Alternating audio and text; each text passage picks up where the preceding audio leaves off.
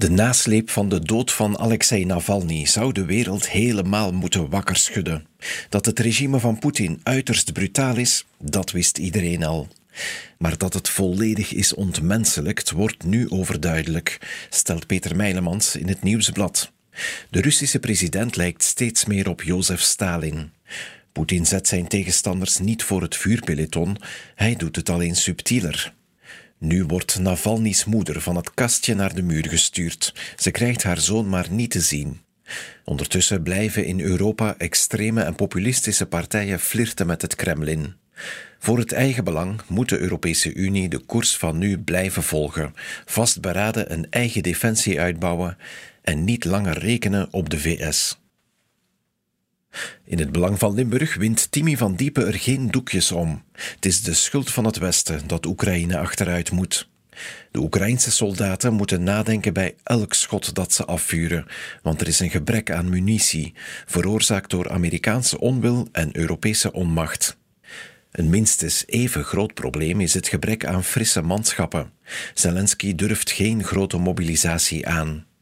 Als democratie een dictatuur bevechten is niet vanzelfsprekend. Ondertussen moet Europa dringend de omslag maken naar een eigen veiligheidsbeleid, los van de VS. Al is het maar om Oekraïne te kunnen bevoorraden met munitie. Het PS-voorstel over de invoering van een 32-urige werkweek is een op korte termijn onrealistische provocatie. Maar dat is pakweg de confederale ambitie van N-VA ook.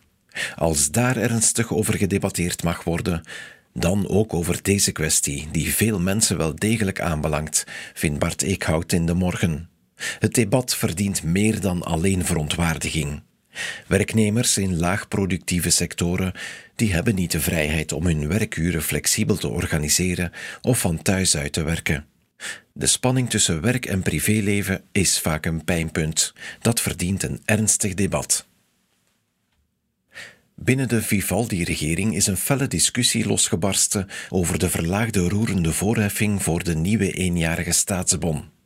Die gunstmaatregel is nodig om van die staatsbon een succes te maken en minister van Financiën van Petegem wil daarmee naar de verkiezingen.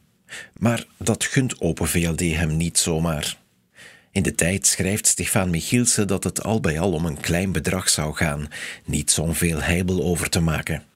Het agentschap van de schuld pleit uitdrukkelijk voor een verlaagde voorheffing, maar het gaat zijn boekje ver te buiten. Het agentschap had zich beter ver van het politieke gewoel gehouden. De regering heeft van een simpele financieel-technische operatie een weinig fraai politiek spektakelstuk gemaakt. Voor donderdag moet ze de knoop nog doorhakken, want dan beginnen de inschrijvingen. Het rommelt in de Belgische industrie. Audi Vorst verliest de productie van een elektrische wagen. ArcelorMittal Gent wordt afgetroefd door Duinkerke om de eerste klimaatneutrale staalfabriek te worden. Heel Europa worstelt om de industrie tegelijk te vergroenen en concurrentieel te houden. In de standaard zegt Lieven Sioen dat Europa een antwoord moet zien te vinden op de Amerikaanse Inflation Reduction Act en de Chinese dominantie in groene productieketens. China en de VS snellen ons voorbij in de klimaattransitie.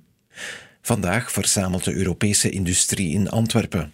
Hopelijk verliest niet uit het oog dat onze toekomstige welvaart samenhangt met de snelheid van de decarbonisatie. In Gazet van Antwerpen vraagt Guy van Nieuwenhuizen zich af waarom het onveiligheidsgevoel het grootst is in Turnhout. Dat blijkt al jaar en dag uit alle metingen. Weinig mensen willen er graag gaan wonen. Turnhout heeft zijn reputatie niet mee, al kan niemand vertellen waaraan de stad die heeft verdiend. Het aantal geregistreerde misdrijven stijgt er niet. Er komt nu een actieplan tegen straatintimidatie. Verbinding is het toverwoord. Daar moeten onder meer straathoekwerkers voor zorgen. Over drie jaar is er een nieuwe meting. De stad Turnhout belooft haar best te doen, alweer.